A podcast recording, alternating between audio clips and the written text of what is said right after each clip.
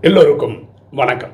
முதல்ல உலகில் உள்ள அனைத்து சகோதர சகோதரி ஆத்மாக்களுக்கு இனிய பொங்கல் திருநாள் வாழ்த்துக்கள்.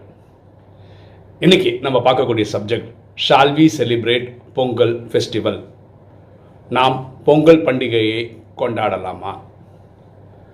நான் சோஷியல் மீடியாவில் ஒரு இன்டர்வியூ பார்த்தேன். ஒரு இஸ்லாமிய சகோதரர் இப்படி பேசுகிறாரு என்ன பேசுகிறாருன்னா எங்களுக்கு பொங்கல் வந்து உழவர் திருநாள் அப்படின்ற பேரில் கொண்டாடுறதுல எந்த பிரச்சனையும் கிடையாது.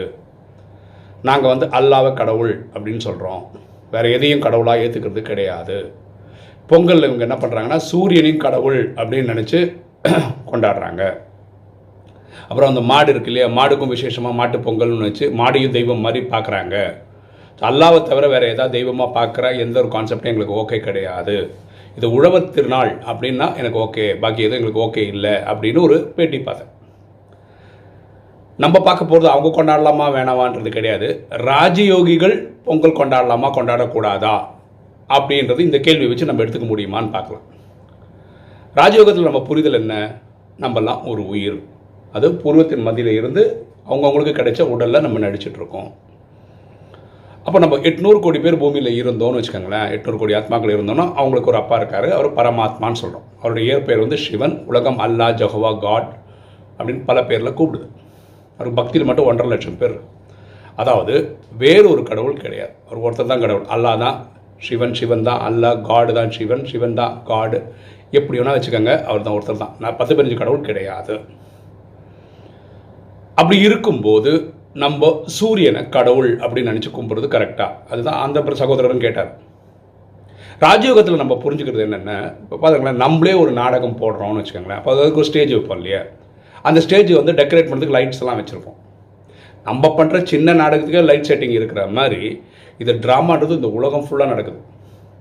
ஸோ இது பெரிய ட்ராமா அப்படின்றதுனால பகலில் நமக்கு சூரியன் வெளிச்சத்துக்கும் இந்த ட்ராமா லைட்ஸுக்கு ராத்திரிக்கு நிலாவும் இருக்கு. ஸோ பரமாத்மா ராஜயோகத்தில் என்ன சொல்கிறாருன்னா இந்த சூரியனும் சந்திரனும் வந்து இந்த ட்ராமாவில் லைட்டு கொடுக்குற ஏஜென்ட் அவ்வளோதான் அதுக்கு மேலே அதுக்கு விளக்கம் கிடையாது அப்படின்னு பரமாத்மா சொல்லிட்டார். ஓகேவா அப்புறம் பக்தியில் மாடுக்கு வந்து நீங்கள் பார்த்தீங்கன்னா கோமாதா முப்பத்தி மூணு கோடி தேவதைகளின் உறைவிடம் இப்படியெல்லாம் பயங்கர இதாக சொல்லி பசுவை கூட நம்ம என்ன பண்ணுறோம்னா தெய்வமாக கும்பிட்றோம்.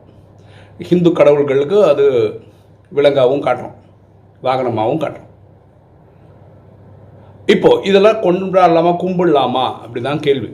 கரெக்டாக இப்போ ராஜீவ்களுக்கு கிளியராக தெரியும் இறைவன்னா பரமாத்மா தான் அவர் ஒருத்தர் தான் அவர் தவிர வேறு யாரும் கடவுள் கிடையாது. ஓகே அப்போது இந்த உழவர் திருநாளில் நம்ம புரிஞ்சுக்க வேண்டிய விஷயம் என்னென்னா இப்போ ராஜயோகம் வந்து ப்ராக்டிஸ் பண்ணுறவங்க எல்லாருமே வந்து சூரியனை வந்து கடவுள் நினச்சி பண்ணுறது இல்லை ராஜயோகிகள் சொல்கிறேன் இப்போது பூமியில் உயிரினங்கள் இருக்கிறதுக்கு முக்கியமான காரணம் சூரியன். இந்த உடலே பஞ்ச தத்துவங்களால் ஆனது. அதில் ஒன்று நெருப்பு. அப்போ நெருப்புக்கு சோர்ஸ் என்ன? சூரியன் தான். இப்போ தாவரங்கள் அது எப்படி உணவு தயாரிக்குது? ஃபோட்டோசிந்தசிஸ்ன்ற முறையில். அதுக்கு என்ன தேவை? சூரியன் தேவை. ஸோ சூரியன் இல்லாமல் உடல் உலகத்தில் உயிரினங்கள் வாழவே முடியாது. ஸோ பொங்கல் அன்னைக்கு வருஷத்துக்கு ஒரு வாட்டி அந்த சூரியனுக்கு நன்றி சொல்கிறதுனால நம்ம குறைஞ்சி போக போகிறது இல்லை. கண்டிப்பாக செய்யணும். இப்போ நான்லாம் வந்து டெய்லி சூரிய நமஸ்கார் பண்ணுறேன் போன வருஷம் லாக்டவுன் ஆரம்பித்ததுலேருந்து சூரிய நமஸ்கார் டெய்லி பண்ணுறேன் இப்போ சூரியனுக்கு தினசரி நன்றி சொல்கிறோம் ஆனால் அதை கடவுள் புரிஞ்சு பண்ணுறதில்ல நம்ம வாழ்க்கைக்கு உறுதுணையாக வந்து போகிறதுனால சூரியனுக்கு நம்ம டெய்லி நன்றி சொல்கிறோம் இந்த பழக்கம் இருக்கணும். நம்ம சாதாரண ஒரு உதவி பண்ணாவே நம்ம அவங்களுக்கு என்ன சொல்கிறோம் தேங்க்ஸ்னு சொல்கிறோம் அப்போ சூரியனுக்கு ஒரு தேங்க்ஸ் சொல்கிறது என்ன தப்பு இருக்கும் அதே மாதிரி பசுமாடு காளமாடு இந்த விவசாயத்துக்கு எதெல்லாம் யூஸ் ஆகுதோ இப்போ பாருங்களேன் வேறு எந்த ஒரு பிஸ்னஸாக இருக்கட்டுமே அது வந்து எல்லாருக்கும் தேவைன்னு கிடையவே கிடையாது. அதாவது இப்போ ஃபார் எக்ஸாம்பிள் டிவி இல்லாமல் இருக்கலாம் ஃப்ரிட்ஜ் இல்லாமல் இருக்கலாம் ஏசி இல்லாமல் ஒரு ஆள் வாழ்ந்துடலாம். உணவு இல்லாமல் வாழ முடியாது. அப்போ எல்லாருமே ஏதாவது ஒரு வழியில் விவசாயி நம்பி தான் இருக்கும். நம்ம மூணு வேளை சாப்பிட்ணும் இல்லையா? அப்போ அந்த விவசாயம் நடக்கிறதுக்கு தேவையான உதவி தரக்கூடிய வி- விவசாய நண்பனான இந்த மாடு காளை மாடெல்லாம் வச்சுருக்கோம் இல்லையா? இதுக்கு ஒரு நாள் நன்றி சொல்கிறது என்ன கஷ்டம் நமக்கு? ஸோ நமக்கு பேசிக்காக நன்றி சொல்லக்கூடிய ஒரு குணம் இருக்கணும். அதுதான் அந்த பொங்கல். பொங்கலை பார்த்தீங்கன்னா பியூட்டிஃபுல்லாக இருக்கும். ஃபர்ஸ்ட் நாள் போகின்னு சொல்கிறாங்க பழையன கழிதலும் புதியன புகுதலும். ராஜ்யத்தில் என்ன சொல்கிறாங்க பரமாத்மா என்ன சொல்கிறாங்கன்னா அறுபத்தி மூணு ஜென்மமாக குப்பை நம்ம ஆத்மாவில் இருக்குது விகாரங்கள்னால வந்தது. அதை அழிச்சிருங்க முடிச்சிருங்க. புதுசாக நான் ஒரு தேவதையாக போகிறேன் அப்படின்ற புரிதலோட வாழ இதுக்கு அப்படி எடுத்துக்கலாம்ல ராஜயோகிகள். ரெண்டாவது பொங்கல் வந்து பொங்கலோ பொங்கல் சொல்லி சூரியனை. அன்றைக்கி ஒரு நாள் நன்றி சொல்கிறது என்ன ஆகிட போகிறீங்க கண்டிப்பாக நம்ம நன்றி சொல்லணும். அடுத்த நாள் மாட்டு பொங்கல். மாட்டுக்கு வந்து ஸ்பெஷலாக நன்றி கொடுக்குறேன் ஏன்னா எல்லாருமே நம்ம விவசாயம் இல்லைன்னா கூட அந்த விவசாயத்துலேருந்து வரக்கூடிய நெல் கதிர் எல்லாமே நம்ம எடுத்துக்கிறோம் இல்லையா? அப்போ அதுக்கு ஒரு நாள் நன்றி சொல்கிறது என்ன ஆகிட அப்போது நம்ம வந்து மாடை வந்து கடவுள் நினச்சி சொல்ல பண்ணலை. ஒரு நன்றி சொல்கிறோம் இதுக்கு படைத்தல் ஏதோ ஒன்று பண்ணுறது அப்புறம் சூரியனுக்கே நீங்கள் பொங்கல் வச்சு பானை பொங்கி பொங்கலோ பொங்கல் சூரியன் வந்து சாப்பிட்டு போக போகிறது கிடையாது. கடைசி நீங்கள் நான் தான் சாப்பிடணும் அதை. ஸோ ஒரு ஒரு ஒரு ஒரு நன்றி உணர்வோடு பண்ண வேண்டியது நம்மளோட கடமை.